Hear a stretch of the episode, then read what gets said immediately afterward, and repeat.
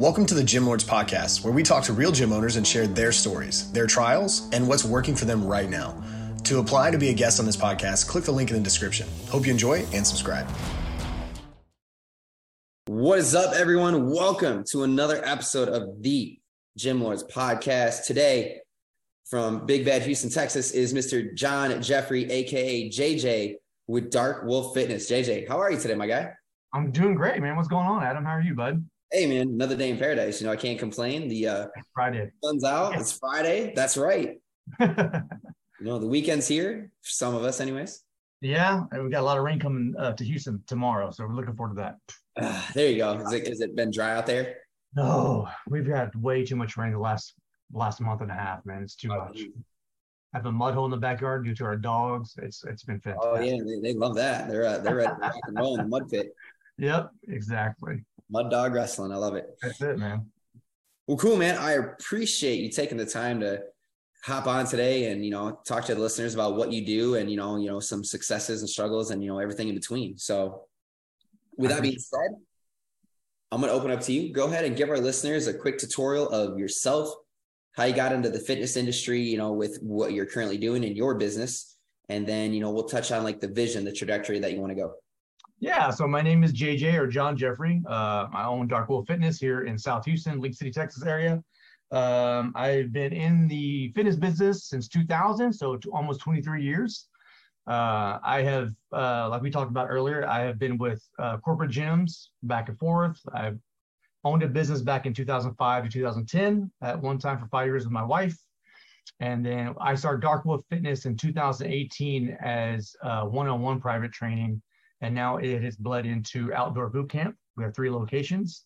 Um, with that outdoor boot camp, we have live stream. Uh, we have a video recorded library for the clients that we have in Alaska, Virginia, Oregon, Colorado, you name it.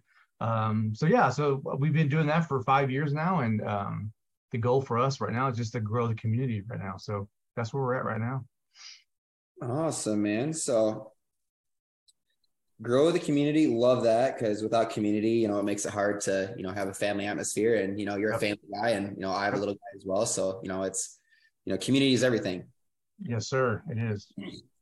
So kind of explain to the listeners you know what what was the inspiration behind dark wolf fitness? You know like what really triggered you to be like this is what i want to do? And mm-hmm. also how did you come up with the name so, a couple funny stories. Um, so, with corporate world, I was always called the lone wolf or the renegade wolf. I was the kind of the guy that kind of butt heads with corporate big heads. Um, and it wasn't like bad. It was, you know, how the consultation should be be uh, you know done or how the program design should be done throughout the gym. So I was always kind of butt head. So I was always called that the, the renegade, the lone wolf. Um, I've always loved wolves.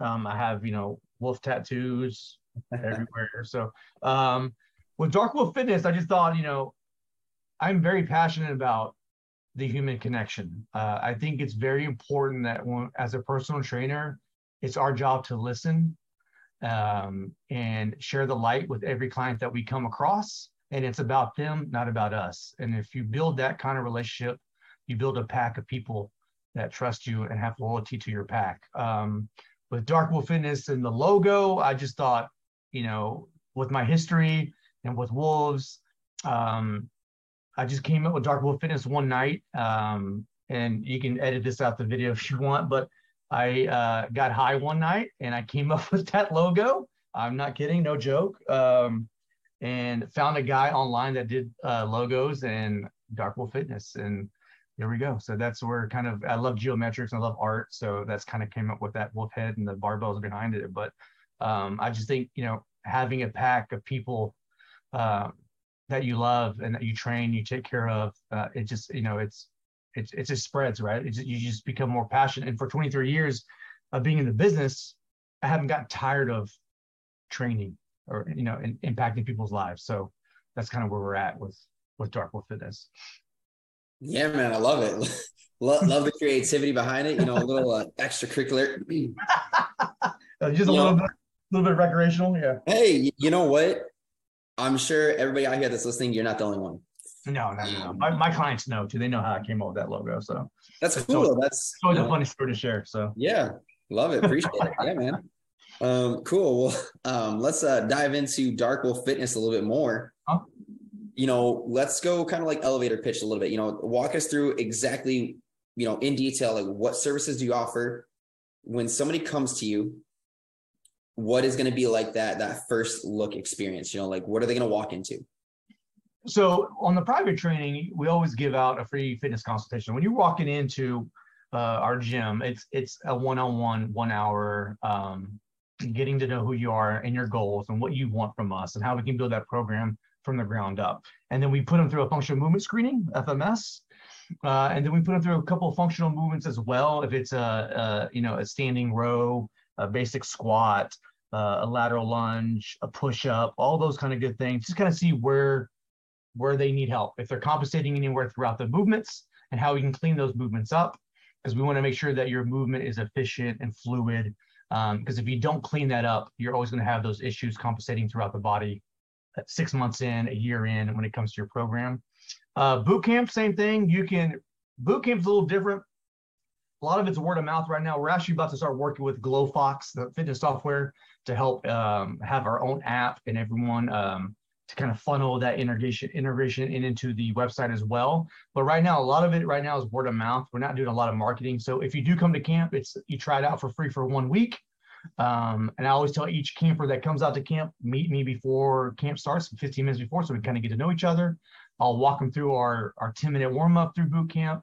Our 30, 35 minute workout is the meat and potatoes. And the last 10 minutes or so is our cool down of the boot camp. Um, and really the great thing about coming to boot camp is that if you're new you just get immersed with love and passion like hey welcome to the pack and oh my gosh it's your first time you're gonna have a lot of fun blah blah blah so they feel at home right away um, so the program design um, i've mentored three times with alan and rachel cosgrove in california uh, since 2008 um, last time i mentored with alan was in 2019 um, so I've been really blessed and lucky to work with him when it when it comes to program design. And if you don't know who Alan and Rachel Cosgrove is, look them up. You can buy their books on Amazon. Uh, I think Alan, uh, he's from Scotland, but he's uh, he's a wizard when it comes to program design. Um, so um, yeah, that's kind of you know what our clients get into, or what they what they if they do join. Um, we do have clients that join live stream at boot camp. Um, so I would say 80% of those clientele is in the Houston area. They just can't make it to the location in time from work. Traffic is horrible in Houston. So um, they get home right like at 6 p.m. and our camp's at 6.15 in the evening. They're hopping on. And then I also record it with my GoPro with my tripod, lights and everything. So then after that, I come home, edit it, post it on our, on our site, and then people log in with their password and they can watch the the workout videos from whenever they have time to to get to their workouts. So nice. So you kind of allow for that playback. Then you know they can yep. they can't make it. And then are these online um, subscribers? Are they like do they they pay a fee to be able to do the boot camp even though they're not like physically in the presence, or how does that work? Yeah, so it's a it's a it's a flat fee for everybody. So it's just, it's just auto pay that we go through. We use Stripe. We go through them. Um, hmm. so we don't do any contracts uh, for boot camp. It's month to month auto pay. And if you got to cancel just give me 30 days ahead and then you're good to go. So that's why we want to give everyone a, a week to two weeks free of boot camp because we want to make sure that you like it, number one, right? And that it works with your schedule and that you can show up and be, be consistent. If you're consistent for two weeks or one week free, then obviously if it works well with your schedule, let's join, right? So. Yeah, man. Awesome. Uh, so, you know, real quick, kind of like walk us through the facility. How big is it? How much staff do you have right now? Uh, how many members? So I have no overhead. So right now we actually have a gym garage. We actually built out our whole garage into a gym. So it's flooring, turf, squat racks, cable machines. Um, and it's funny because when we when I started Dark Wolf Fitness, that's how I started was in the gym garage with just a couple, just with really just dumbbells, and then we kind of just grew from there and made it into a gym. Now, we thought about getting a brick and mortar, but with my mentors, like with Alan Cosgrove, I'll have that conversation with him years ago. Yeah. This is actually before the pandemic happened. He said, you know, if you have no overhead, don't get a brick and mortar. Um, so we didn't get one, and then the pandemic happened, and then I had like a, about eight or 10 friends of mine lose their gyms during the pandemic because they just couldn't afford it anymore, right? The pandemic just killed a lot of small businesses. So we got very lucky. Um, we got very lucky on that part. So we're still using the gym garage. We train. Um, I train about 20 hours a week in the gym garage. The the the end game for me and for my wife, she's a nutrition coach as well and a trainer. Um, the end game is not to do one-on-ones eventually. Um, there's you know there's only so many hours you can train during the day. And for all the young trainers out there, you know, find balance, right? Because uh, you know, I think every trainer like you and like I, when we started off a long time ago, you just worked your butt off to make money, right? And then you get burnt out. Um, so the, the, the, end game is just to go to semi-private and group training. Um, hopefully by 2024, we can actually get away from private training and just focus on semi-private and group. So. Awesome, man. Um, so with that, like, you know, being, that's kind of cool, you know, kind of different setting, you know, garage gym. Um, how many, you know, members physically in the studio do you service? Or is it so all, I, all like virtual? Yeah. So I have, um, I have about 12 private clients. Um, they see me on average two times a week. I have some clients that see me three times a week. Um, I do two in-home uh, clients that I train. Uh, one has Parkinson's disease, so I'll go to, I'll go to his house and train okay. him. Uh, and then I have another client that she travels way too much and her her schedule is crazy. So I decided a long time ago to just go to her house. So uh, my wife has about the same 10, 12 clients. Uh, she trains about 80% of the time in their home, and she trains majority of her clientele are seniors, um, anywhere from 70 to I think her oldest is 86, 87. So um, that's kind of her niche. So she does a lot more in-home training, where I do more home training in the gym garage. Nice, awesome, man. Um, and so you know, you mentioned, excuse me, you know, you're not there yet. You know, um, have you ever thought of a time or you know a decision where you know you're going to take it to that brick and mortar facility or? Yeah i mean we thought about it. So we had a brick and mortar in 2005 to 2010 um, our business was originally called focus fitness studio. Um, and we did that after we left 24 fitness together. We opened our own studio and it was you know five private rooms. We had a couple trainers that worked with us. Um, and it just um, we kind of winged it to be honest with you as a business owner. We we didn't really know what we were getting into. And we are very fortunate enough that a lot of our clientele left 24 and came with us um, and you know within three to six months because they obviously had official sessions at 24 um, but so we've had it we've experienced it a lot of failures we learned a lot what to do what not to do we spent a lot of money on certain equipment that we should have never never bought you know so not necessarily hesitant to get a brick and mortar now. I think we can get a brick and mortar now if we wanted to. Um, but again, when you don't have the overhead right now and it's a surplus in a lot of ways, um, yeah. it's just hard to make that move. And especially with the economy right now, kind of iffy. Um, and what's going to happen next year, the year after, we just don't know. Um, our, our main focus is to grow the outdoor boot camp. Um, and so that's why we're working with the company uh, Glofoxes to help us bring in more clientele through funneling and lead uh, lead generation and business management. All yeah, that yeah, stuff. absolutely. That I don't ha- that I don't have time for because I hate I hate guerrilla marketing. I mean, we used to do that, you know, back when you know in 2001, two, three, guerrilla marketing was like knocking at people's businesses' doors or putting flyers on people's windshields. oh, absolutely, yeah, yeah. So I, mean, I, that today. I've done that. Yeah, yeah. So I don't want to do that stuff anymore. So I just, I just, yeah. that's not my uh, cup of tea that's not not the most most fun way to uh you know spend your time but you know unfortunately you know it's one of those things where like if you don't do it then you know you're missing out on an aspect of you know getting members oh, yeah and then if you're a new trainer or you're a you know a personal trainer in a, in a corporate gym eh, that's that's what you got to do you got to hustle and grind the floor and do those kind of things That's so uh like i said you know i've been there done that and i'm kind of just over that yeah no totally understand that man um, so let's talk, you know, I know we kind of, you know, bespoke on it a little bit, but, you know, like, you know, Dark Wolf, you know, you've got all of your experience, you know, the focus previous to that, you know, what's, you know, you want to grow your online presence, but like, let's talk like long-term goals. So, you know, the next, let's say, I'll break it up to two parts. We'll do like three to five years and then like five to 10 years. Like where, like what, what's gonna, and obviously we, you know, without knowing the unknown, yeah what's kind of the direction where do you want to take it how do you want to feel look and be in that time frame? Like, do you want, you know, I'll open up to you.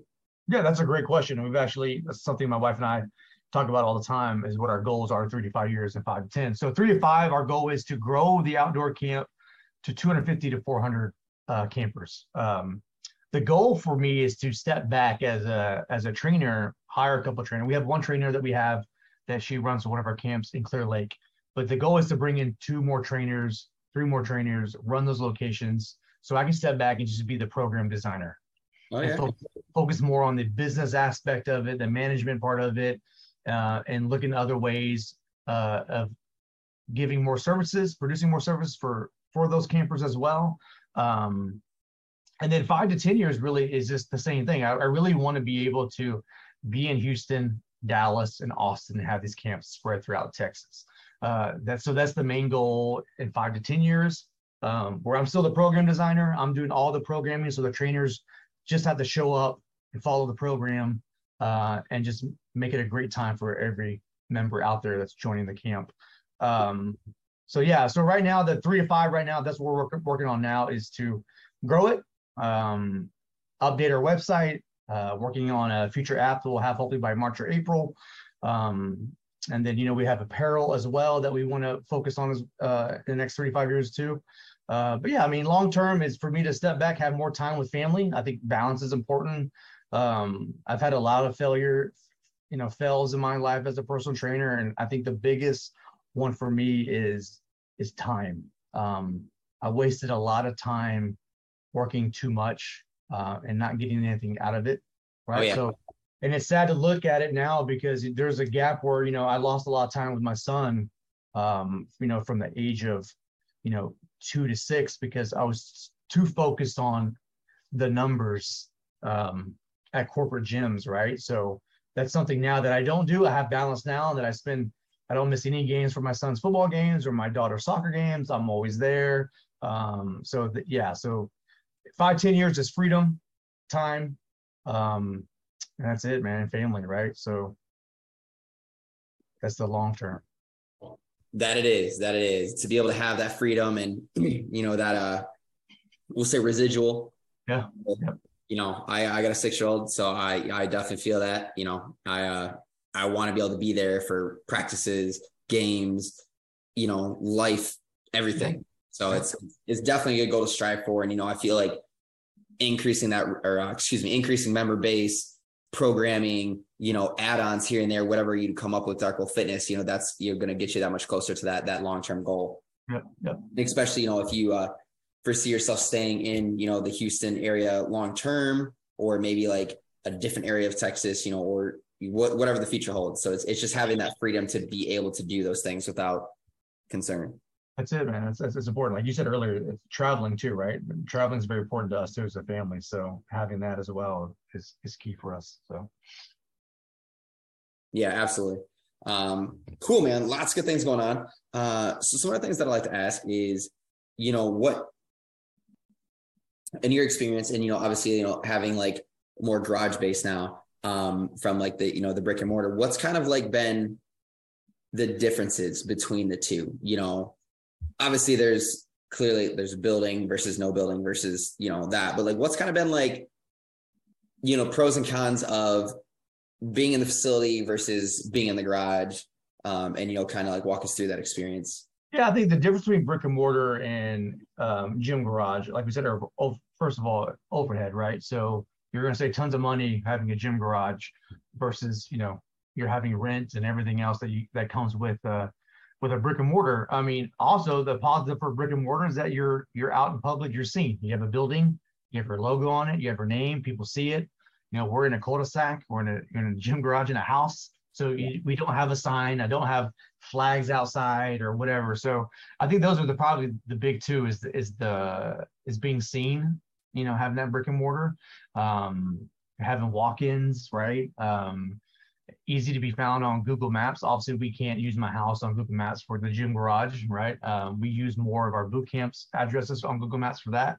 But um, yeah, those are probably the two differences. I think um, I would love to have a brick and mortar. I think you know, in in you know, four to five years, I would love to to take Dark Wolf Fitness and have our semi-private in a brick and mortar Um, I also have my DBA in Dark Wolf Coffee. I'm a big coffee snob, so I'd love to have a coffee shop inside the gym. Oh Um, yeah. yeah. So that's I would love to have that, but um, right now, like I said, I think the biggest difference is just the overhead, right? That's the. I mean, we're saving probably ten thousand dollars a month just not having a brick and mortar. To be honest with you, because you got you got rent, you got electricity, you got you know whatever software you're using, and you got trainers in there that you're paying, and all. And so it just you know it all adds up. Now, Like I said, we've been there, done that. Yeah. Uh, so if I if we do go back into that brick and mortar one day, and I hope we do, is we're going to learn from our failures and what we what we did well and what we didn't do well too. So Yeah, it's almost kind of like you you you had, you had the luxury to not luxury, but you had the the option to pull it into a garage, like you said, save that. yeah, But then, you know, now it's like, oh man, like the light bulbs are starting to click. Like, okay, we can do this next time. We can do this next time, and like you start to have like this list of, all right, this is how we're going to tackle it when we get to that point. Yeah. So and you know, and I was like you know speaking about the pandemic, you know, I think that really put a a nail in the coffin in in my motivation for about two years. Like I just didn't. I was really stagnant, and you know, we all been there as trainers. You you know, you get you kind of get stuck, you kind of get burnt out. You don't know what to do next. So for like two years, we are kind of just you know, for me personally, I was just stagnant and was not motivated to, not necessarily grow. I just didn't want to put any work into it. Right. I got almost to the point where I just got comfortable uh, and then, you know, um, I'll tell you what, one morning in late December, this past December, I looked at my Google Analytics and I looked at how many visits our website got. And I got like 1,100 visits in December. And I didn't get one client from it. And it pissed me off. So that was kind of a kick in the butt of like, okay, if I got that many people visiting our site, then we got to do something about it. We got to really get our name out there, push it. Because right now, our growth right now is just word of mouth, right? And that's great. That's great marketing. You get loyal people. Our retention um, is, you know, we've had retention of our clients now for four to six years, right? So they've just been with us for a long time. And um, between camp and private clients, we probably have about 115, 120 clients total. Um, but that was the big wake up call is that people are visiting, but they're not buying. They're visiting and they're not reaching out. So that was the big wake up wake up call for me that you know what I got to have a plan and we got to make this thing happen, right? So Yeah, man. And then just remind me and the listeners, you know, your obviously your your garage is not massive by any means. no, Um, so do you physically go out to places for the boot camps or is that really where like it's like that that online portion? so the boot camp is at three locations. It's at two schools that I um I'm cool with the school district. They let me use their parking lot, uh, and then the, the third location's at Pasadena at a Methodist church. They let us use our park their parking lot as well. Um, so we're always outside. If it's bad weather, we just do live stream, and I'll do live stream from my garage, and everyone will just log on live stream and do the workout from home. Um, so you know, for example, this week has been really bad weather. It's been like 35 degrees and raining. Well, we're not going to go outside and freeze to death, right? And get wet at the same time. So we decided just all do live stream uh, for the morning camps. Um, so yeah, so we have actually three physical locations that we do. Uh, like I said, in League City and Clear Lake area. Nice, man. That's so cool to be able to, you know, what um being outside, you know, so what what um give us some examples of like the types of equipment. Is it all this like body weight base, resistance bands, you know, benches, you know, kind of like what describe like the setup outside. Like if I were to go into one of your camps, what am I gonna walk into? So you're gonna walk in. Usually, when when a new client or new camper reaches out, we tell them bring a mat. They have a mat, and then bring what dumbbells you might have. If you don't have that, we provide that. So our program is built on four phases of strength uh, training. Um, we don't do any cardio-based workouts. Like I'm not going to make you run or, or do silly burpees or box jumps. Or I just I'm not I'm a strength coach, so I don't do that. if you want to go run, go do that on your own time. Yeah. Um, so uh, it's four phases. Each phase is four weeks. So four week program. So phase one is endurance strength. Phase two is strength. Uh, so we go heavy, less reps. Uh, phase three is performance. So um, a lot of like snatches and swings. We, I'll bring kettlebells out, uh, sandbags, uh, battle ropes.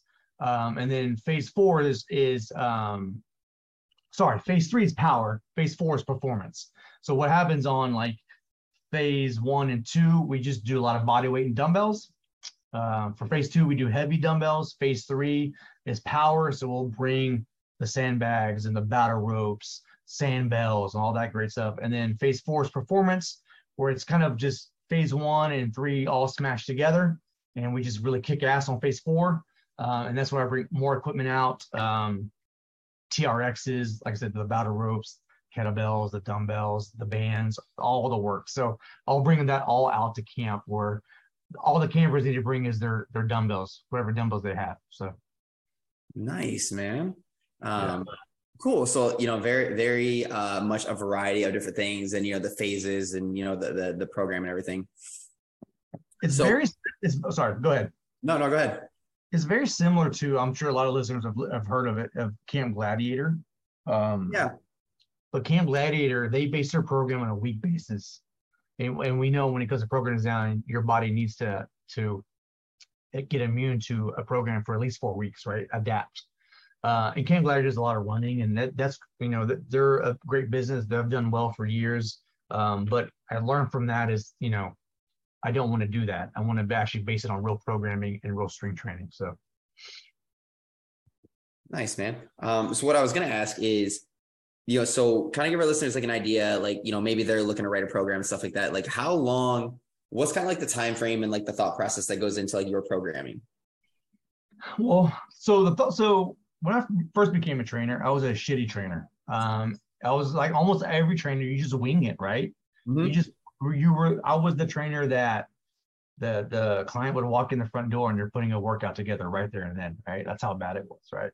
Um, that's why Alan Cosgrove, when I mentored with him with my wife in 2008, I just really needed help of real programming because I had a lot of clients not seeing change or clients getting hurt or clients hitting plateaus uh, so programming, that was it. I went through the cost, went through the Cosgroves the first time, and that really opened a whole new box, a can of whip ass when it came to programming. I was just blown away how simple it was and how efficient and effective it was when it came to programming. And just it's just progressive overload if you really think about it, right? So, um, you know, every four weeks, if I have a client, their their first their program is going to be based on four sets of 15 reps for four weeks and that, let's say Adam comes to me three times a week. We have a workout A and a workout B and a workout C that we do for four weeks, right? So we keep those same three workouts for four weeks. And then after four weeks, we take measurements and then we do a whole new program. So now instead of four sets of 15, we're doing four sets of 10 reps. So now our goal is to find the best weight to challenge you to that last rep, right? That progressive overload. So that's what we're seeing. And by week 12, week 16, you're seeing some dramatic changes because we're taking measurements every four, four weeks as well, right? Uh, so that's the same thing we're doing with boot camp. It's the same kind of programming and the same kind of program that we do with our clients. Um, now, you know, me sitting down putting a program program together, really it takes me like five minutes now. Where, you know, back then 10, 15 years ago, it would take me an hour to figure it all out. But I've been doing it for so long, um, it just, it's just go, go, go, right? So uh, it's pretty quick now for me. Um, building a program for anybody. So nice. All the experience is paying off. Yeah, yeah, most definitely. Yeah, programming, most definitely. Awesome, man. uh, well, as we uh, make our way through the the meat and potatoes here, man, you know, talk to us about like, you know, you mentioned, you know, Dark Horse Coffee and like, you know, some like apparel and stuff like that. So kind of like, what kind of like marketing things are you doing right now currently for your facility? Obviously, like we we all know, no brick and mortar, but like, what kinds of like different things are you doing?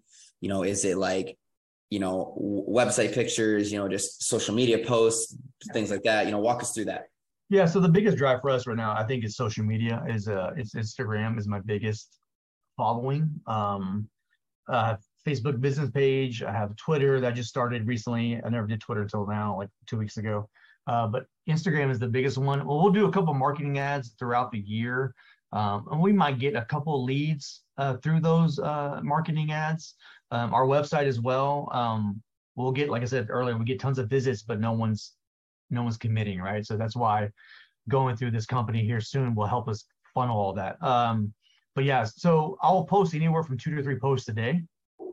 Um, if it's uh, you know marketing the boot camp, if it's marketing one-on-one training, if it's a motivational quote, if it's a workout video, uh, if it's uh, advertising our wolves not sheep apparel, whatever. Um, I try to post two to three times a day, and I have it in my Google scheduled a little alert to let me know to hey, it's time to post something. Um, but yeah, I probably spend eighty percent of my marketing uh, through Instagram right now is my big one. So I think we have like twenty five thousand followers on that. Um, oh but, man, there you go. But I've had it since 2018, right? So it's been a, a long time to grow it. But um, and again, you know, there's days where I'm just super pumped and motivated to to post, and there's just days where I'm just like, uh, you know, I, am running out of ideas. I don't know what to post, right? So.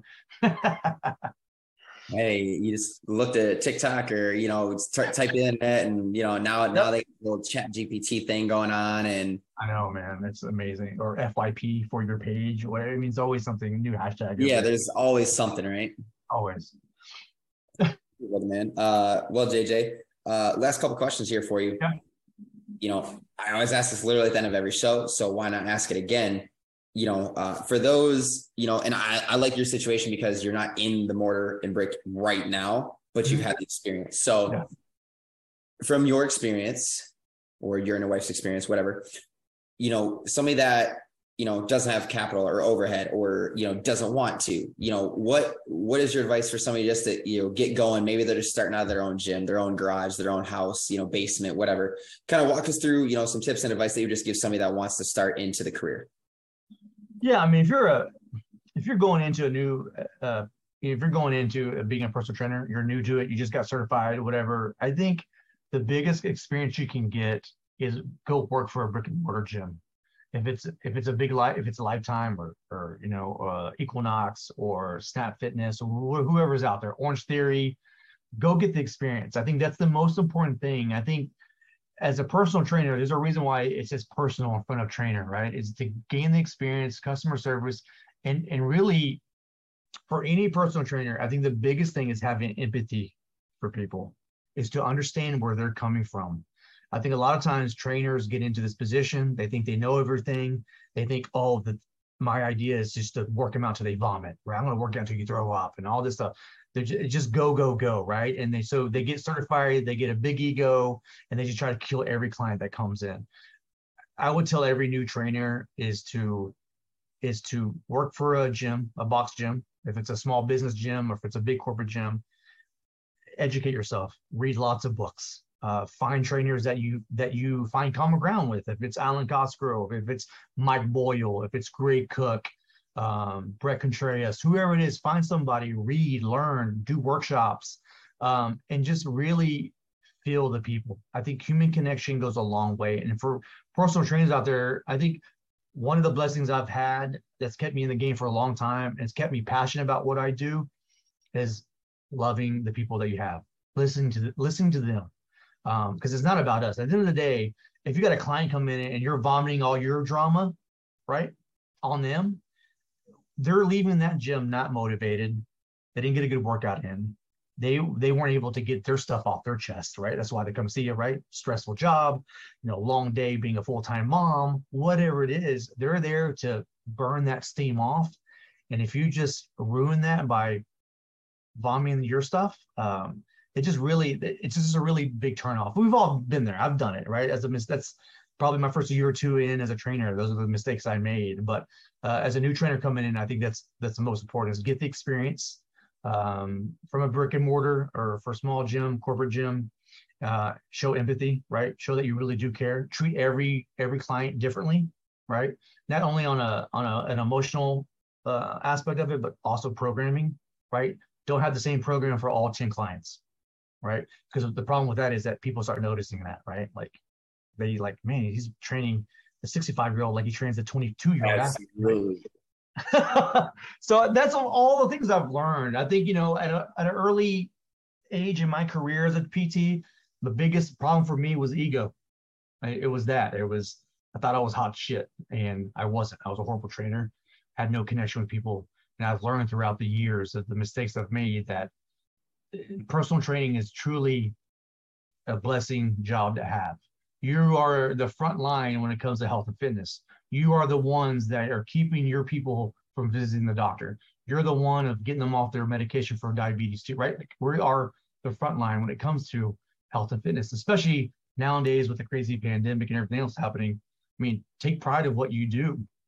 And you know, and if to your second question, jumping from a trainer to a brick and mortar, you know, if you don't have the money, you don't have all that, you know, Kat and I, when we started our first brick and mortar in 2006, five, six, um, we didn't have a lot of money either. Um, we, were, we were very lucky enough to borrow some money from our family to get us started. Um, wasn't a lot, but it was us like our first month or two rent in. Um, but if you don't have that, even if you live at a gym and you got some clients, you know, you got that clause where you can't take your clients with you. Um, like you said earlier, just get them to get them to come to your gym, your your garage and train them, or go to their house and train them. Build a small business like that. Um, you know, social media is huge on that. Um, word of mouth is the best marketing you ever have because it's free. Um, it is hard. It's it's a really hard thing to do to transition from a gym giving you clients, right, helping you fill up your schedule, from leaving and trying to start your own business. You just got to take the risk and do it. Um, that's why it's important to to work for a small gym or a big corporate gym is to learn, right? Learn and get as much education as you can build that clientele, build that that community of people that you have with you. So when you do leave, um, and I hate to say this, but it always happens to every trainer. Every trainer that leaves a big gym, they're going to take their clientele with them. If it's right away or six months down the road, um, you know, you have the whole uh, compete clause where you can't do that, but eventually they're going to come to you, right? So it's important to build that clientele and community at those gyms, right? Because if you do decide to leave, you'll have some people come with you that'll, that at least help you make some money right off the bat, right? But it, it is hard. I mean, it's it's a hard uh, thing to do, but it's totally worth it when you eventually are able to work on your own and find that balance and that time, right? So, yeah, man. Um, you hit it on the head. You know, it's like you, you touched on several points. It's like you're doing it with quality and passion. You know, like you're you're not just you train 10 people the same way, they're going to talk and be like, Hey, I did this the other day. oh yeah, me too. And you're 30 years younger than I am. What the heck? You know, like, yep. you know, you got that going on. And then it's like, um, excuse me. It's like, okay, you have, you, you have the programming design for each person and you're also in it to make a difference in the people's lives. You're not just in it to like throw a program together. Anybody can throw a program together, you know, 20 minutes to be like, all right, I can train 10 people this way. You know, it's just like, you know, having the the, the integrity, knowing that you're doing this for the right reasons. You know, you're obviously everybody wants to make money. Every business owner wants to make some kind of money. You know, they got to make money. You got to stay afloat. You got to be able to pay your bills. You got to be able to, you know, buy new equipment, replace stuff. You know, s- refunds. You know, all all the you know the stuff. So you know um that and everything else you know it's, it's just very much you know you gotta you gotta put in the work you i would have never known anything that i know if I didn't go work for somebody else first. Oh, no doubt. Yeah. Like, could I have done it? Could I have researched? And yeah, it would have taken me twice as long, 3 mm-hmm. times as long, because you got to take what you learn and then you got to go implement it. And then yeah. you don't have anybody to tell you, well, you shouldn't do this because of this, and you you need to try this, but you're your own critic at that point. Versus you have owners that clearly have some kind of knowledge and background, and they've actually done the work. So therefore, yeah. it's going to be more credible and you're going to learn faster than you know if you were to do it the other way so. Yeah and just being open-minded to learn man and ask lots of questions right? Go into like you said anyone can put a workout together and that's the crazy thing is that you don't even have to be certified to do that to think about that right? I can get my 14 year old son and say hey put a workout program together right? I mean seriously. So that's one of that's why it's a very important if i if i can give anything to new trainers educate yourself read program design and just learn how to connect with people, right? Just, you know, live through their lives and just let them know when they walk in that you're all ears, man. Cause that, that goes a long way, man. When you, when you really just show empathy for people, eh, I mean, I think retention, why some trainers can have long-term retention is because trainers, you build a relationship with these people. A lot of these people are coming to you. They're telling you things they might, might not be telling their significant other, right? It's because they feel comfortable with you in the sense of like, I mean, I'm having a hard time with this job, or I'm having a hard time being a mom, or I'm a hard time being a dad. I mean, it, you're just there to listen and, and help them feel good, right? So those those are probably the best advice I can give to, to new trainers is is learn, man, learn, learn, learn, and just love your people, man. Be thankful for what you do. So. Yeah, love it. Love the passion, you know, everything behind it. Um, last thing here as we wrap up, go ahead and give a shout out to your facility on on air. You know, let let our listeners know how can they reach you if they want to do an online class. Um, you know, with you. Uh, mm-hmm. you know, you said website, TikTok, Facebook. You know, you know, give give shout outs for everything so we can reach out to you. I appreciate it. Yeah, so it's just it's darkwolffitness.com. Um, you can reach out uh, at darkwolffitness at gmail. Um, you can give me a call, text 469-879-4312. You can follow us on Instagram, Dark Wolf Fitness, TikTok, Dark Wolf Fitness, Facebook, Dark Wolf Fitness. Um, yeah, and we also have apparel. You're, you're looking at, you know, getting a cool shirt that says Wolves Not Sheep on it, uh, it's wolvesnotsheep.shop. Um, so yeah, man, I'm always here. And even for new trainers, you're more than welcome to to reach out if you need recommendations for what books to read. I have over 300 books in my uh, bedroom. That's just it's all health and fitness. Um, so if you ever need any recommendations, uh, reach out to me. I would love to help any trainer. I'm also affiliated with NASM. So if you get certified with NASM and you live in the Houston area, you can actually do your mentorship with me for eight weeks, get your 80 hours in. Um, so always remember that for any new trainers out there with NASM uh, in the Houston area, you can always mentor with Dark Fitness. Uh, but yeah, I would love to help any new trainer starting out, man. I, I used to do that for 24 Fitness and Equinox uh, is train trainers, right? So um, I would love to be a part of anyone's new uh, path in personal training. So Awesome, man. Well, JJ, man, I appreciate that. And all the listeners out there, you know, give him a like and a follow on, you know, social media pages and you know, uh, check out one of his online boot camps. You know, it definitely sounds like it's going to rock you and it's you sweating a little bit. So I'm looking forward to it. Um, but for everybody else tuning in, if you know this story inspired you or you know gave you the the the fire to come on to the show and talk about your business and everything that you do and your passion and how you want to inspire others, please click on the link below, type in your information, we'll be in touch and we'll get you on the show. Uh, until then, though, that's another episode of the Gym Lords podcast. Gym Lords out. Thank you for listening to this interview, but don't go anywhere. We still have two more incredible interviews coming right up inside this episode. But if you're a gym owner that's looking to get more clients, keep them longer, and make more money, head to the link in the description of this podcast and schedule a free leave your credit card at home consultation with one of our business consultants. You see, here at Gym Launch, we've helped over 4,000 gym owners across the world increase their sales, take home more money, and build the business of their dreams. And it simply starts with a phone call. Click on the link in the description of this podcast to schedule your call today. Now, let's head into the next interview.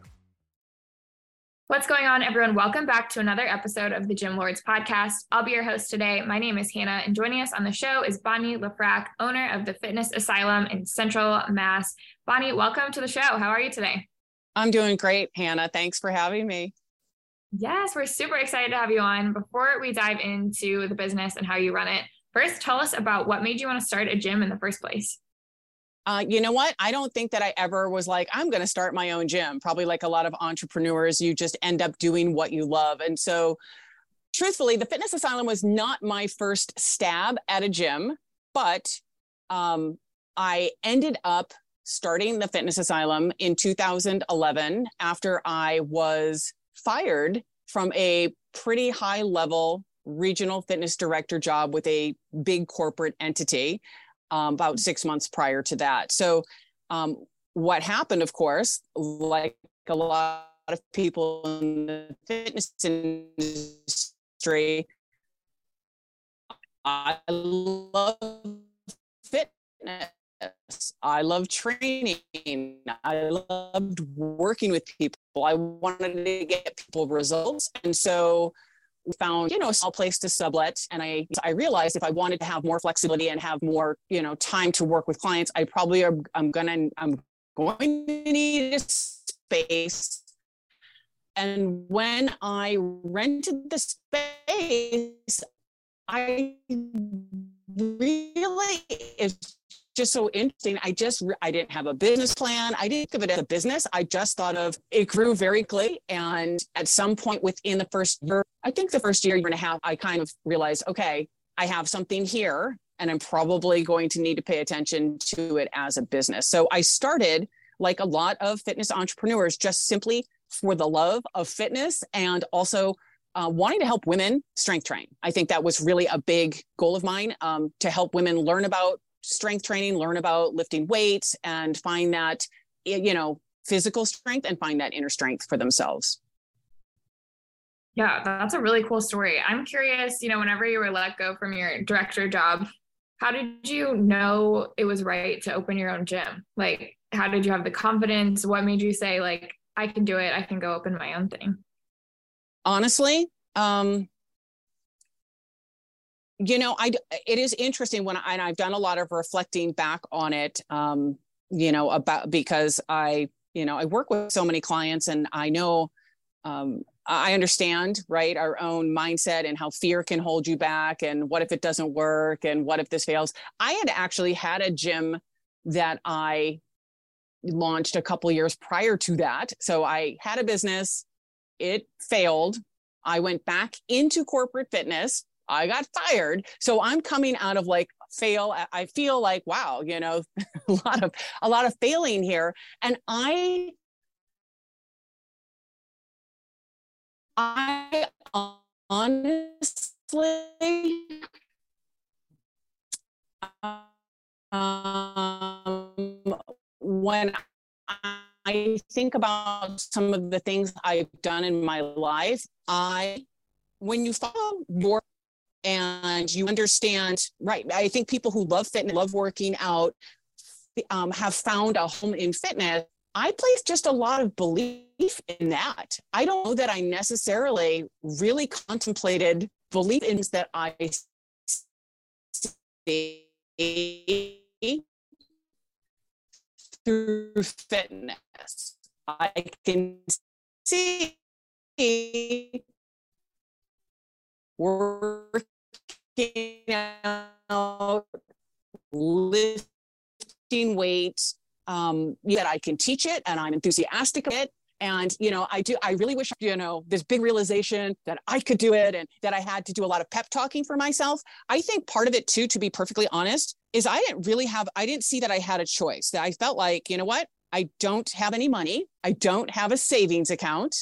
I'm going to be on unemployment and I need to like make something work.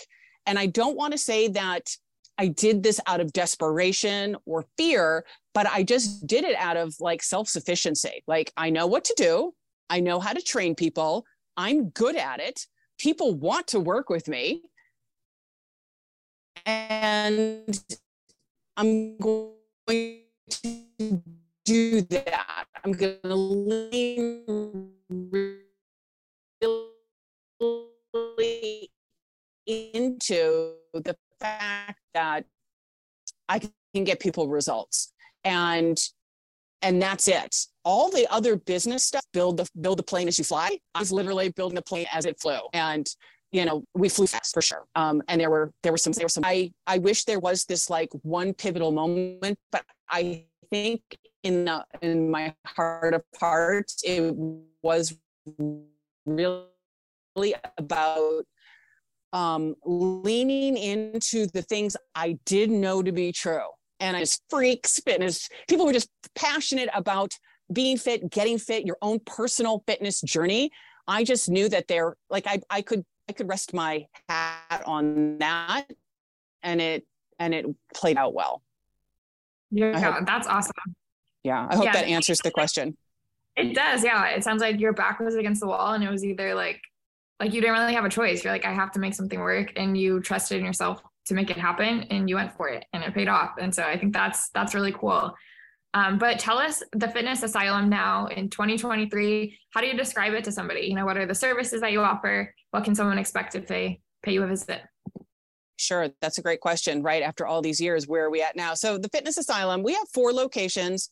What is unique I think about the four locations, they're all fairly close to each other. So if someone wanted to be a member with us, for most of our members, the four locations are within reach. I would say in you know 15 minutes, 20 minute drive max, you could be at another one of our locations. And so a member has access to four different and unique locations. Obviously, the services would be the same. We offer a boot camp format uh, with a couple different variations. We we recognize um, you know i i think part of it is you know knowing that people love uh, a boot camp format, but sometimes, like all things, we want to have a little change. We want it to go faster, or we want it to go slower. We want to, you know, use different equipment.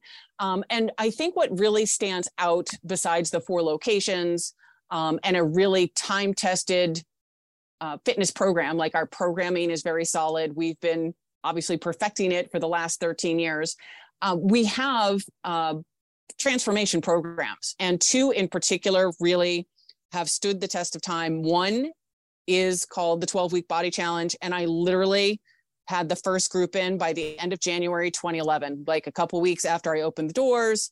I just was like, okay, we're doing this. And I reached out to clients um, and got it together very organically. And it's been happening three times a year since 2011. Um, we have a very large, uh, re- we have a very good retention rate. So a lot of people will continue with it because they really understand, you know, if you want to lose weight and keep it off, you have to really practice, you know, some of these habits and you want to learn how to maintain your weight. And the other program we have is actually um, a little unusual. Uh, we do contest prep. So we take every day average women who've never gotten on stage to compete and done a transformation program. I mean, it's almost like you hear that program couch to 5K. It's almost like couch to the stage.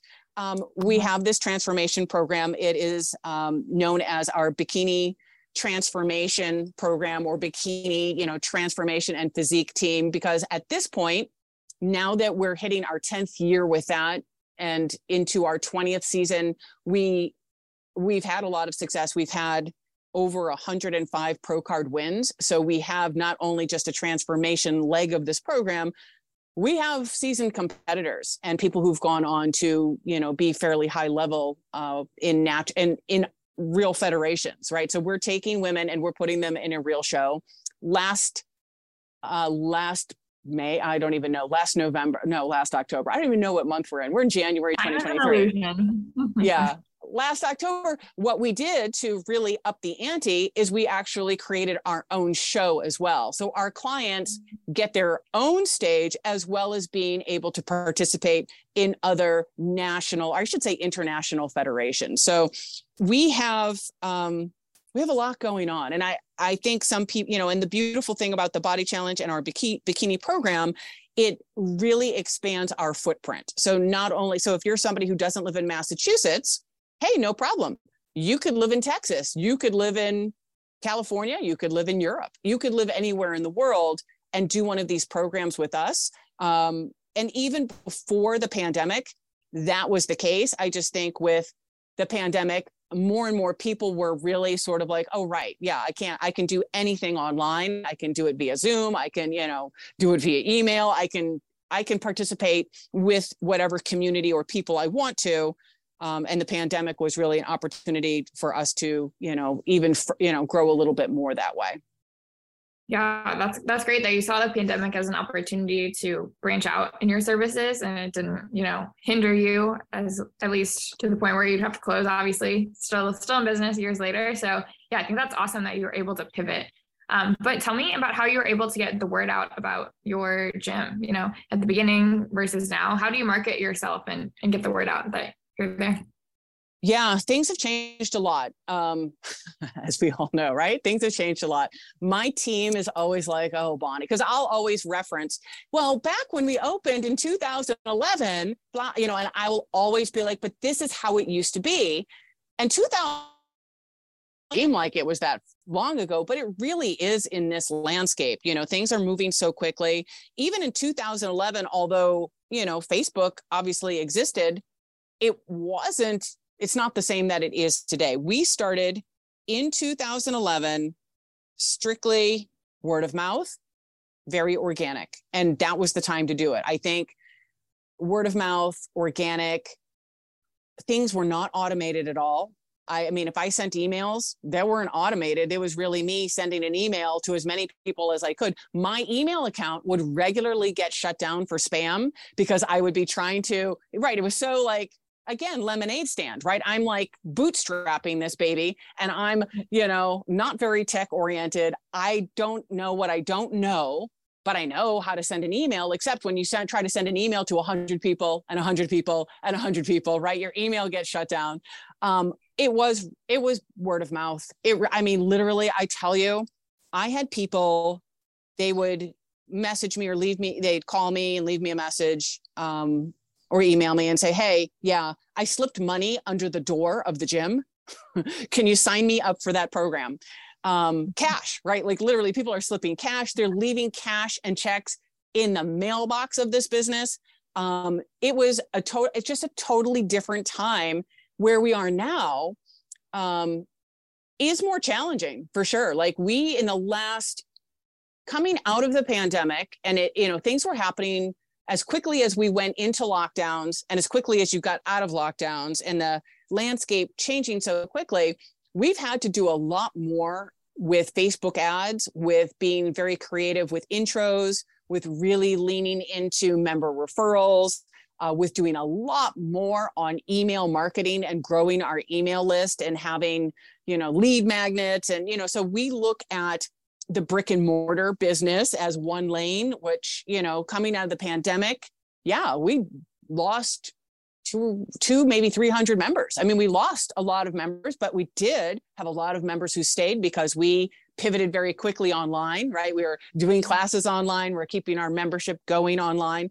Uh, but I would say uh, we've been learning as, you know, things have changed to get, you know, new people into the gym, to invite people back, uh, to really uh, use the mailing list that we had and you know really maximize that and reaching out to people and you know in many ways you know trying to reestablish that connection as much as things are automated and online trying to you know connect with them on the phone trying to connect via you know facebook messenger like trying to do all the ways and all the things. It's a really you know it's it's a very noisy network out there and gyms are opening up and programs are opening up and you know trying to stay in front of your client is a lot different than it was with boutique fitness in 2011 um, very different. And you know i think it's uh, challenging but i think it's also kind of a game right trying to figure out like okay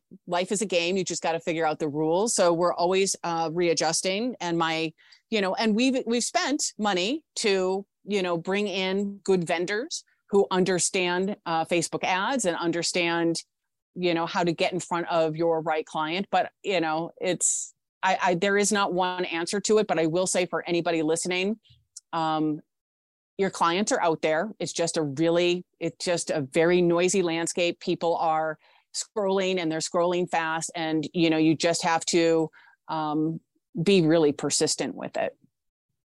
Yeah, definitely. I totally hear you on how it's changed a lot. Like back in 2011 people came in because a friend referred them they loved the gym they stay now it's like they get on their phone at lunchtime and there's seven other gyms telling them to come in there instead or you know there's so many options out there now. And so yeah i think it's it's important to learn what what is the correct you know target for your demographic and how to get it out there and what they're going to click on. It's just so much more nuanced to know especially it, with social it really it is. It's um it changes very it just and it's changing so rapidly where right 2011 you could be like that lasted for two years right? That was very slow growth and social media was very different. I mean i don't know um probably people have seen in their facebook memories it'll come up like from 2008 or 2009 like your weird post like it was just nobody it was very you know prima it was you know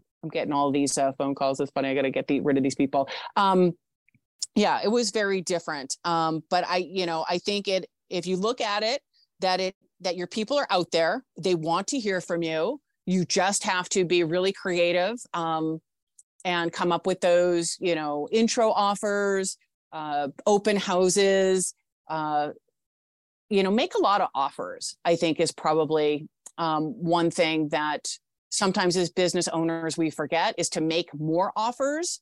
Um, you know if someone didn't take you up on the offer it doesn't mean that they don't want it. It means maybe they didn't see it. Maybe today is not the right day and you have to just keep talking to them.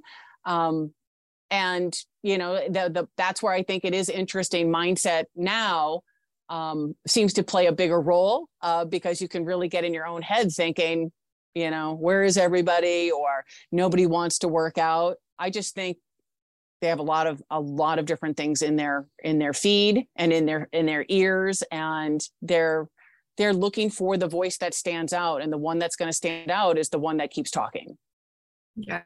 Yeah you have to be persistent. It's like that saying like the squeaky wheel gets the grease. It's totally true especially in, in advertising. But i want to hear like now what are your goals? So you know you've been in business for 13 years you now have four locations. What's next for the fitness asylum? What's your what, 2023 goal?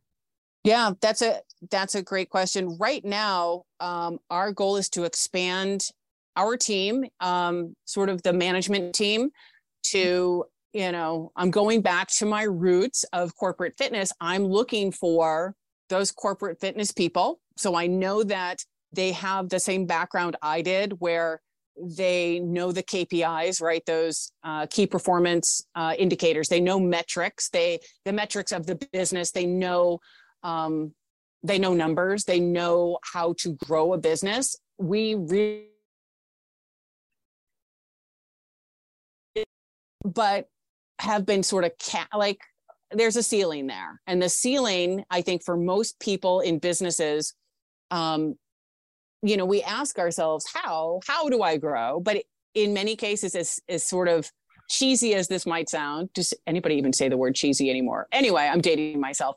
It's it's who who do you need to bring into your team? I really do believe strongly that um and i get it right? A lot of us start as solopreneurs doing everything. I mean literally taking out the trash cleaning the toilet uh, doing all the stuff. And you start to scale when you bring in someone else to teach some classes and someone else to do some Facebook ads for you. But now to get to that next level in 2023, we will expand our team, if not by one, maybe two or three high level, um, like, you know, looking for those big dogs, so to speak, people who are going to come in and maybe open up that one-on-one training or small group training or some specialty classes uh, to just look get that outside perspective um, to see where we're going. I don't you know i don't see ourselves necessarily rep you know moving into another location going to five or six um, until we actually strengthen our team um, in mm-hmm. this way and really bring in, you know really start looking at numbers um, and taking sort of uh, a bigger approach, even though we're still a small community and we still have that boutique, you know, fitness feel. Um, I really think in order to make it bigger, um, even with our, you know, online programs, how do we get those into more people's homes? You know, how do we help more people?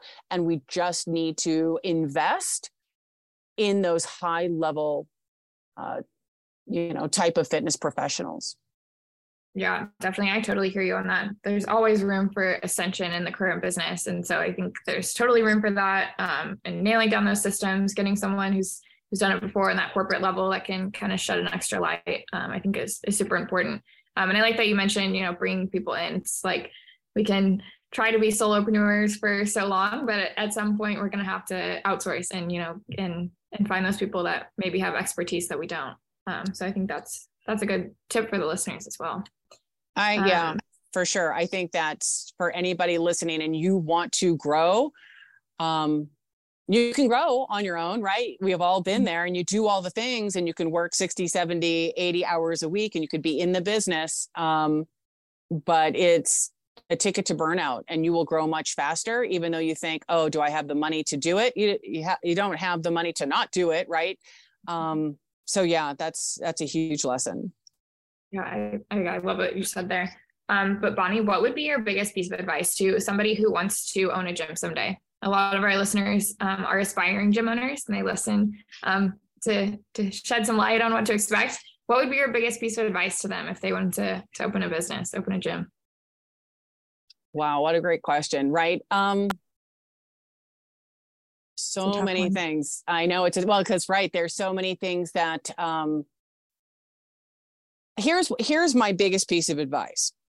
If you want to open a gym, then you should, right? You should, you should, because, and here's, and here's what it is living in indecision takes up a ton of mental space. You will always be, you know, sort of spinning around and around in your head.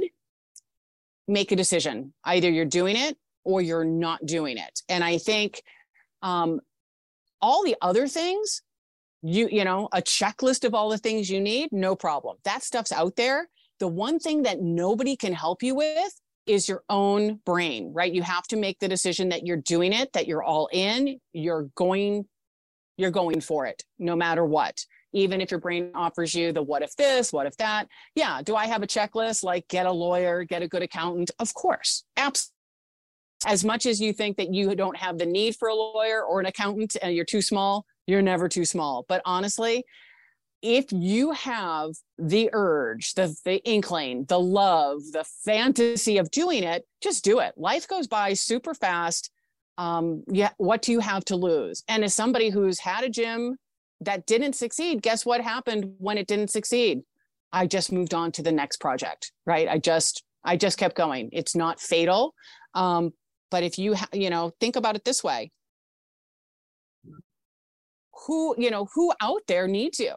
right? You not opening your gym, right? All think about all the people that you're not helping by being in indecision. So that is my number one, my number one piece of advice. Make the decision. I love that. No one said that yet on the show when I've asked that question. I think that's so true. Just the mental space that the what if takes up and the indecision and the time that you waste going back and forth and then if you're thinking about you know building that gym that's what i want to do then whatever you're actually doing right now is getting not enough attention from you because your mind somewhere else it's, i think that's such good advice totally yeah, exactly the rest of the rest of your life is also suffering because you're like wow. your brain's in so many places yeah that's mm-hmm. I'll have to take my own advice sometimes Yeah, that was good. I'm like writing it down over here. but awesome. Thank you so much for everything that you've shared with us today. This has been super insightful. Um, but before we wrap things up here, where can we find you? You know, what's your social media? What's your website? Where can people follow along? Absolutely. Thank you so much. So you can find me, I'm primarily on Facebook, Bonnie.Lefrak. You can mm-hmm. also, I am on Instagram at Bonnie Lefrak, and you can find the Fitness Asylum, fitness. So the website is fitness dash asylum.com. Awesome. Fitness asylum.com. And then again, Bonnie Lefrak on Instagram and Facebook. That's L E F R A K, correct? It, it is, yes. Awesome. Perfect. Awesome. Thank you again, Bonnie, for being on the show today. Really appreciate you. Hey, thank you so much for inviting me. I appreciate you, Hannah. Take care. Absolutely. Take care. To all of our listeners out there, we appreciate you as well. Don't forget, if you want to be notified about future episodes, hit like and subscribe. If you're interested in joining us to talk about your business model, click the link in the description, fill it out, and we'll be in touch soon. And as always, until next time, Gym Lords out. Thank you for listening to the podcast so far. Don't go anywhere. We still have another episode coming right up, right after this word from one of our sponsors. The Gym Lords podcast is sponsored by Prestige Labs. Prestige Labs is the first and only nutritional supplements company built by gym owners for gym owners. Prestige Labs solves the problem that all gyms have experienced the broken inventory model, low commissions, and even lower quality products. Prestige Labs provides 100% drop shipping, zero inventory, PhD formulated high quality supplements for you and your clients. The goal is simple cover 100% of your rent while never sacrificing your integrity. To learn more, or to become an affiliate of Prestige Labs for free, apply at affiliate.prestigelabs.com. That's affiliate.prestigelabs.com. Double your client results, double your income. You can head to affiliate.prestigelabs.com to become an affiliate for free. Now stick around for the rest of this episode. Use coupon code GYMLORDS on prestigelabs.com for 20% off all future supplement orders. What's going on, everyone? Welcome back to another episode of the Gym Lords podcast. I am your host. My name is Joe Fitzgerald. Joining us, we have Mr. Blair Henderson of Body by Blair. Blair, what's going on, man? How are you today? Hey, man, I'm doing well. How are you? I am I'm good. I'm excited good. to dive into this and, and I'm excited to to pick your brain on this. There's a lot of moving parts and a lot to be learned here from from your experience in the industry. But before we talk tactics and strategy and, and all of that, give us a little bit of an idea. Body by Blair. What is this? What when you describe it to other people, what do you tell them about your business? Um, I try to be through my business um, essentially the bridge between academics when it comes to how to improve your health, improve your fitness, establish a healthy lifestyle, and the everyday person. So I try to take the information that I've learned through school, but also experience and just, you know, being a trainer for this amount of time and try to break that down and make it available to everyone. So whether no matter what your background is, your income is, we have solutions that essentially will be suitable for anyone who's interested and ready to take that next step. Yeah. Background is is crucial on something like this, Blair. So paint us a picture of, of how we got here. When you when you think back to the early days of not the not the first day that Body by Blair was opening or operating, but the day that the idea popped into your head, I'm gonna open up my own I'm going to go independent and, and run my own fitness business. What was going on for you and, and how did you get here? Uh, that's a funny question. I was very frustrated. Um, I grew into working for gyms. Uh, I'm not going to name drop some of the gyms, but very popular franchise gyms. And my experience there wasn't the best. Essentially, what I took when I decided to create my own business was I learned from all the mistakes that I had witnessed over the years of working for other people's gyms. And the frustration that just kind of boiled up from just seeing how people were being mistreated, how contracts were being um, confusing people. Sometimes I'm talking working for gyms where they would intentionally fade the contract so you couldn't read the fine print that was on it. So it's just me being exposed to the griminess of trying to take advantage of people.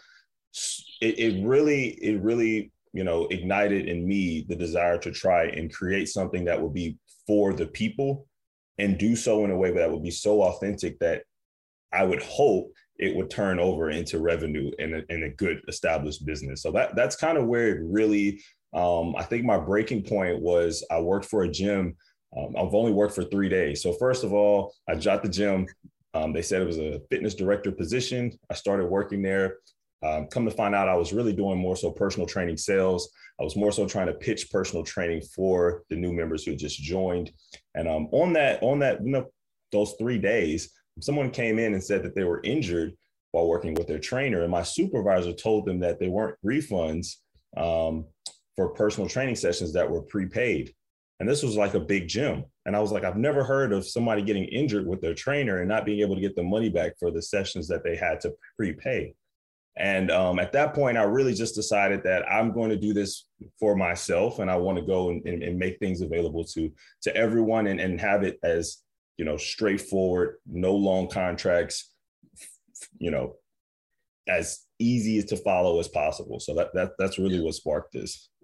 You'd be blown away how often I hear I started my own business because I saw so many different examples of how I didn't want to do things like that's the main catalyst of what I'm, I'm taking from your your story here. I just did not want to be a part of x y and z other operations and and so i'm going to do it my own way. I'm going to do it in a way that makes sense to me and and where i can operate with some integrity. Mm-hmm. here we are a handful of years later. Since you've been on your own blair what's been your favorite part about being a business owner on your own and what's been the most challenging part about being a business owner on your own? Um, my favorite part about being a business owner is definitely the freedom and the, the ability to to control your client's experience as opposed to having to deal with you know some of the things that like i said i mentioned before.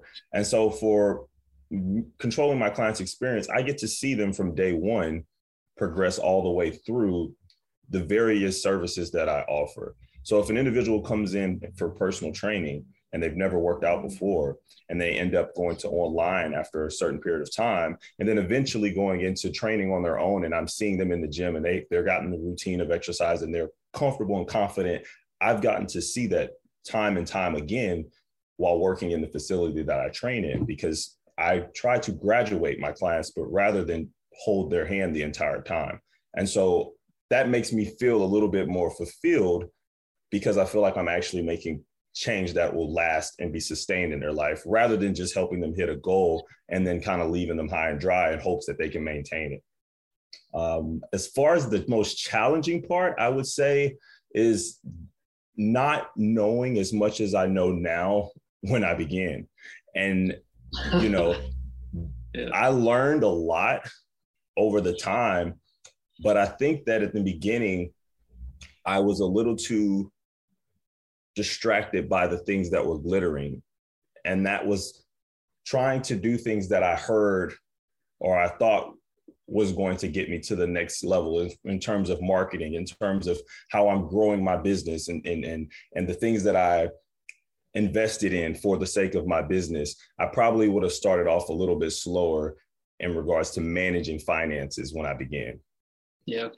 I think that's unfortunately a lesson that a lot of people learn. I think whether it's opening up a gym, whether it's going independent as a personal trainer, you don't know what you don't know at the right. end of the day. There are ways that we can attempt to learn it, reading, hearing from others, but there are some things that just you have to be in the situation to really get a grasp on to feel a little bit better. Now, you mentioned a number of different services here Blair, but talk to us about what's worked, what hasn't worked from a marketing standpoint. How are you finding new potential clients to train with you? So when I first began, um, I tried a lot of different things: Facebook ads, social media advertisement, Google advertisement, um, third-party service sites such as Thumbtack, Bark, all of those different things were the original approach to try and getting clients as well as reaching out to people via social media just direct messaging them offering them to come in for a consultation for free. Um, or once i got to the point where i started to grow i did add a little bit of a fee just for confirmation they would show up. But really just trying to put myself out there was what i originally did and i didn't really hold back on the amount of money that i was spending and that's why I say I, I would have I would have done so a little differently. Now I'm a lot more strategic in the way that I do things, and and what has worked for me is essentially as opposed to trying convincing people to come and train with me, I show my value online and in person, and that attracts the clients coming to me. So I don't spend a lot of money on advertisement especially now in the social media world, because my value is so heavy on my social media platforms that people actually gravitate towards me to work with me. And so prior to having that big platform, my goal was to provide as much value to people as possible. Because again, my goal was to break what was seen and these these previous gyms. So at the beginning, I knew the money wouldn't be right there, but I knew that I can continue to build that brand and people would gravitate towards the brand as opposed to trying to convince them to come and work with me. So I, I established um, a lot of free content on my social media platforms, recording workout videos, beginner friendly, daily, two, three, four workouts a day. And I would just record and post content while I continue to do the groundwork, such as going to football games and talking to parents and talking about their kids, if their kids had a trainer, then I would say, well, what about you? This is what I, what I was doing in the very beginning. It was a lot of work. It was a lot of um, yeah. groundwork. Time um, investment. It, it, was about four months. Um, I started my business about four months of that, and then shortly thereafter, I decided, okay, I need to get smarter with this, and I need to, you know, really start to focus on what's working and and and, and execute on that. And um, that really was about mm, I say about a year of consistency with me kind of maintaining, I would say about 35, 40 clients. And I was making okay income, what would be considered like the average for a personal trainer when I was figuring things out. once I hit everything how I wanted and I kind of got a, a good feel for my business, everything just kind of took off. And COVID, I know a lot of people went back because it. I tripled my income because of COVID. And so I, I even started to teach other personal trainers during COVID how to do so once COVID ended because I felt like it was an opportunity to revamp your business. And that's essentially what I did. Yeah. It's it's funny because what the takeaway that I get from all of that is that early on you got to do what you got to do to get your name out there. There's just not a lot of options. We either have money, in which case we can just throw at ads and see what sticks, or we have time, in which case we can pour hours and hours into content and pounding the pavement and shaking hands and kissing babies to get yourself known over time some combination of both of those as as the the notoriety for this grows a little bit and it switches from a push onto the people that we want to be working with more towards pulling them to the business mm-hmm. it's a it's a dramatic dramatic shift that may not be seen from the outside but is definitely seen in in the next question here in, in probably the sales process when when we're asking people to come in versus when they're asking us when they could come in enormous difference in in mm-hmm. quote unquote power structure in that conversation but for you now at least hypothetically somebody's interested in training walk me through what a typical sales process is how do they actually go about signing up to work with you so at this point, most of my um, clients come through um, social media, and so essentially, I'll get a message: "Hey, I'm interested in working with you. What What are the next steps?" Um, I have two links on my profile. If some people do find me on Google, so they go through my website and they'll schedule directly through there. They're able to schedule a consultation. The consultation for online it records over Zoom, and essentially I kind of walk them through the app. I have screen screenshots of you know how the workouts will be delivered, what my philosophy is, asking them questions, getting to know the client and so forth before actually going into working the app and getting things acquainted with them. So for online clients, we work through an app um, that provides them with the workout video demonstrations, um, nutritional guidance, habit formation, sleep reminders, everything that you can possibly think of in regards to making sure that you are focusing on building sustainable habits that'll help you not only with weight loss, but improve your health overall. Um, that's my approach with the online. Um, and we work daily. Um, I have about, not too many, I have about 25 online clients um, that I manage on a daily basis. And so we talk, my, me and my online clients, we talk two to three times a day, each one of those clients. So that is a big um, portion of that. And then my my individual clients, they'll schedule the consultations through another link. Uh, it's titled on my, my website as well as my, my my social media, and then they'll have the confirmation sent. They get a you know a reminder email, reminder text prior to. Once they come in for the consultation, it's my goal then to sell them on what they thought was a one hour session and is actually only going to be 30 minutes. So what happens is most people assume when they sign up for personal training, they're going to train for an hour most people who I work with, not because I advertise an hour, just because most people assume the personal training session is going to be an hour. What I try to help people understand is if you haven't worked out prior to this, you haven't worked out ever. The first half of our consultation, we go over their goals, same similar to what we do online. And the second half, we actually go through a workout.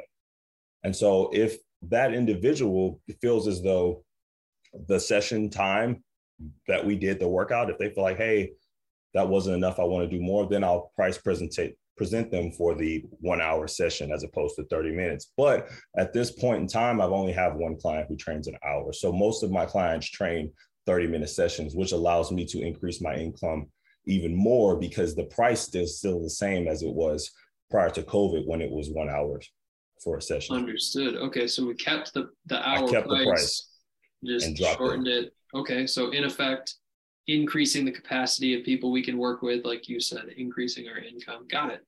Right. Beyond that, Blair, the the real battle in in personal training and businesses like this is in keeping clients right mm-hmm. we could we could sign people up all day long but if they're just leaving a week later then we're going to be hamster wheeling this thing forever so for you what do you focus on how are we retaining for the long haul I I know exactly who I'm targeting for my business. So I know what language to use. I know what music to be playing. I know what advertisement to do. I know how to connect to those individuals. And that's something I feel like a lot of people try to be the jack of all trades when it comes to their businesses. When it comes to my business, I'm targeting single or recently divorced women between 30 and 45 years old who are middle upper class, typically minorities. That's very specific, but it allows me to easily attract that group. Easily, because I know how to reach that group. And this is this is an exaggerated example, but oftentimes I'll see what will be the equivalent of, let's say, an African American um, festival, and the advertisement would be Asian people on it.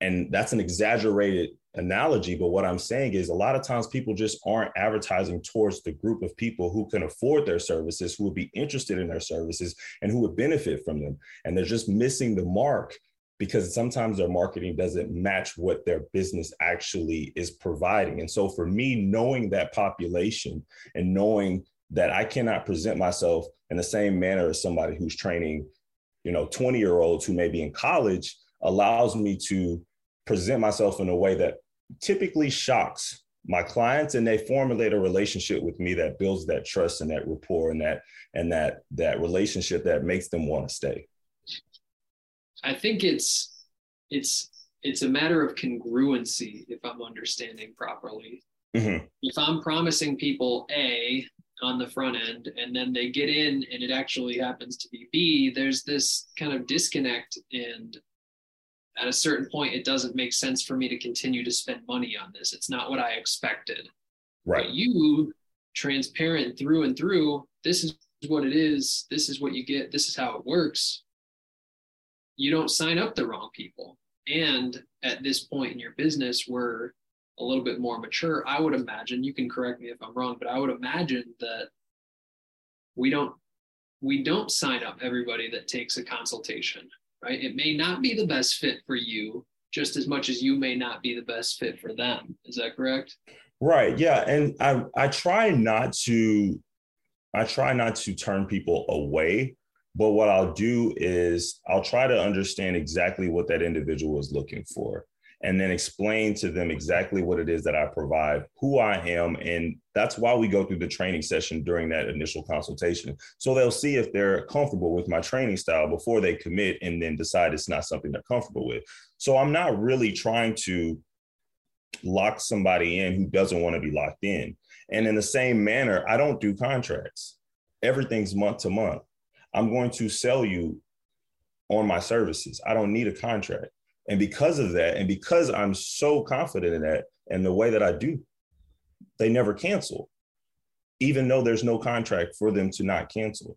Yep. Because the services continue to sell. I'm not going to get lazy because you've been with me for two, three years. It's going to continue to be the same level of service. As long as I do that, and as long as I'm open at communicating, hey, like, are you okay? Do you need more? Do you need less of this? Like, how are you feeling? Then it's like a relate it's like any relationship you got to keep working on it in order to keep progressing and you, you can't you can't take your clients for granted and expect them to continue to pay you long term. Yep. Now blair our, our conversation has exclusively to this point been how'd you get here? What do you do now? Talk to me about the future. Where's this whole thing going? What's what's the goal in your mind for body by blair so Body by Blair has kind of taken upon a, a, life of his own in regards to just the social media thing. Um, the beginning of COVID, I I wrote a book. It took me four weeks, start to finish, to write the book, uh, Weight Loss Made Easy: The Blueprint to Reducing Body Fat. Um, I self-published the book. I took the photos of myself on my phone. Um, the book became an Amazon bestseller um, through COVID, and with that, it increased my online platform drastically. And I've created a larger demand for me online. And so I've grown a lot there. In person, I've decided or I've, I've worked more towards having those clients work in a group setting. And that's why I'm heavily more so trying to have the economy version of training for individuals in the group and then kind of funnel them to the online and, and progress that way because it makes it a little more manageable because I wouldn't prefer to be in house as often as many hours a day as I am. Um, and so that's just kind of what I'm thinking at this moment, just a, essentially making sure that people are progressing through my funnels of business at the rate that would allow me to continue to have my time. And so yeah. joining in person, developing the habits, and then eventually progressing to online and then being the advocate for my business for my book for my brand thereafter is kind of the funnel of how you know my business works yeah and and the time challenge is the true kicker that everybody in your position is trying to solve right mm-hmm. it's it's only one blair and right. it's very difficult to recreate blair and so if people want to train they they've got to figure out the hours and, and it's it's a never ending battle but you are attempting to solve that at least getting people towards the online which is a little bit more scalable time wise and mm-hmm. Geographically at least it's a cool conversation blair and it's it's great to see somebody that has successfully implemented these steps at every funnel every moment in the funnel at least in the pursuit of you moving forward, one final question, and then we'll start to wrap things up here. What do you perceive as some potential challenges or potential hurdles for you to to continue to grow your business? I would say that um, relying solely on one source of clientele is not something I'm very comfortable with, and that's essentially what has happened post COVID prior to COVID, I used a lot of different avenues to obtain clients, especially during COVID. So, for instance, Thumbtack, for those who don't know, is a billion dollar company that essentially works like if you've heard of Angie's List, in which if you Google personal trainer near me, which if you put yourself in the, in the, in the, in the position of a client or potential client, that's something that they would probably Google.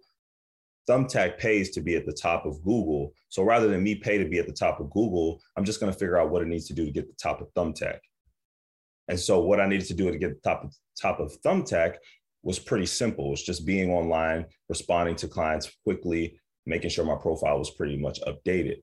Now, in the beginning of COVID, acquiring clients on Thumbtack was essentially a 100% conversion rate to actually signing them up for me because those people are actively looking for for trainers. And they already see your price and everything there is to know about you prior to. So as long as you close the consultation well Relatively that's a that, yeah that's an easy process. However the the cost of acquiring a client went from $15 per client to roughly 75 to $125 per client now prior to this i was charging $30 for consultation and that would cover that little bitty fee and i would get a little bit of compensation for that consultation now the cost of acquiring clients has has grown so exponentially that I'm not able to utilize those other avenues of of, of, yeah. of clients. You lose money on the front end and just because it's because you have you it, exactly exactly. So what I needed to do was find a way to decrease my overhead while increasing you know my lead. So i needed to further build my brand so that i can create that avenue myself and then figure out what was it that i was doing incorrectly in my advertising. That way i can you know mon-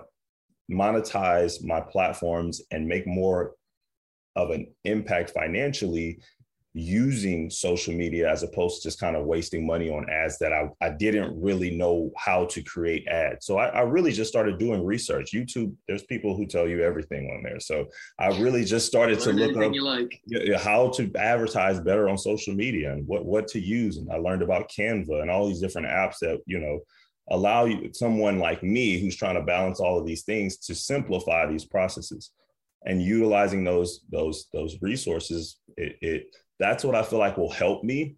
But the challenge is the finances to go into advertising because it's going up. Services are going up as well as advertising. It's, it's really, really, um, it's really drastically changed since prior to uh, prior to all of this. So um, I'm hopeful that I can continue to grow and um, allow my following, who's done wonders for me, to continue to advocate on my behalf because that's really what at this point everyone kind of the word of mouth has moved online and it's continued to grow and people continue to share my videos because i'm posting again for free workout videos tips nutritional resources and that can that grows my online presence which generates more clientele it's a it's an interesting conversation and and one that like we said, everybody is attempting to solve in their own way, but you've gotten really creative with all of this. We're running a bit shy on time here, but in the short bit of time we have left, why don't you tell our lost, or our audience where they could learn more about what you do? What's the best website? What's the best social? Oh yeah, for sure. Um, you guys can find me at blairthetrainer.com. That's my website. Um, if you really want to just get connected, you can add me on um, social media. Instagram is at Blair the Trainer. Um, if you join on Instagram, I have a ton of free resources. I have an online community on Facebook that you can join. It's free. Um, the first chapter of my book is in there for free. Meal plans, workout videos. I answer. I go live and do Q and A's on a regular basis. All of that's free. You you don't have to pay me a dime, and you can reach your goals. Um, and that is my motto. Um, essentially, um, my goal online is to educate, empower, and inspire.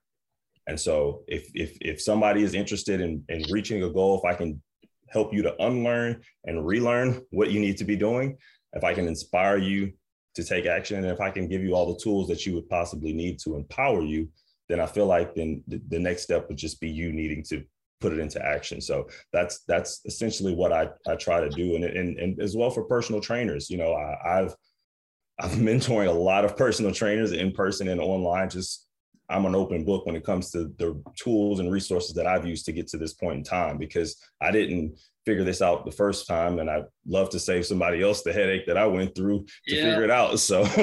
I, am I'm, I'm open to anything um, if anybody needs help with that. That's awesome. Blair, this has been great, man. I really appreciate anybody willing to to give a behind the scenes look at their business and and show what has worked and like you said, what hasn't as well. So both of these are valuable.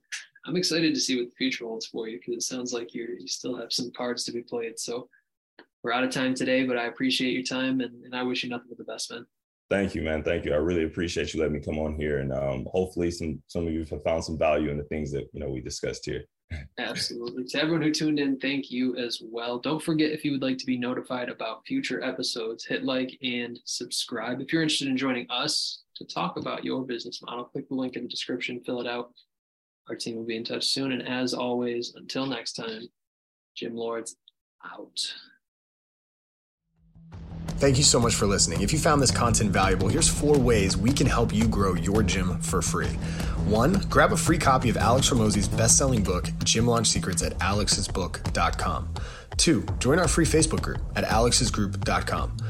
Three, if you're a gym owner, you can apply to be on the podcast by emailing us at podcast at gymlaunch.com.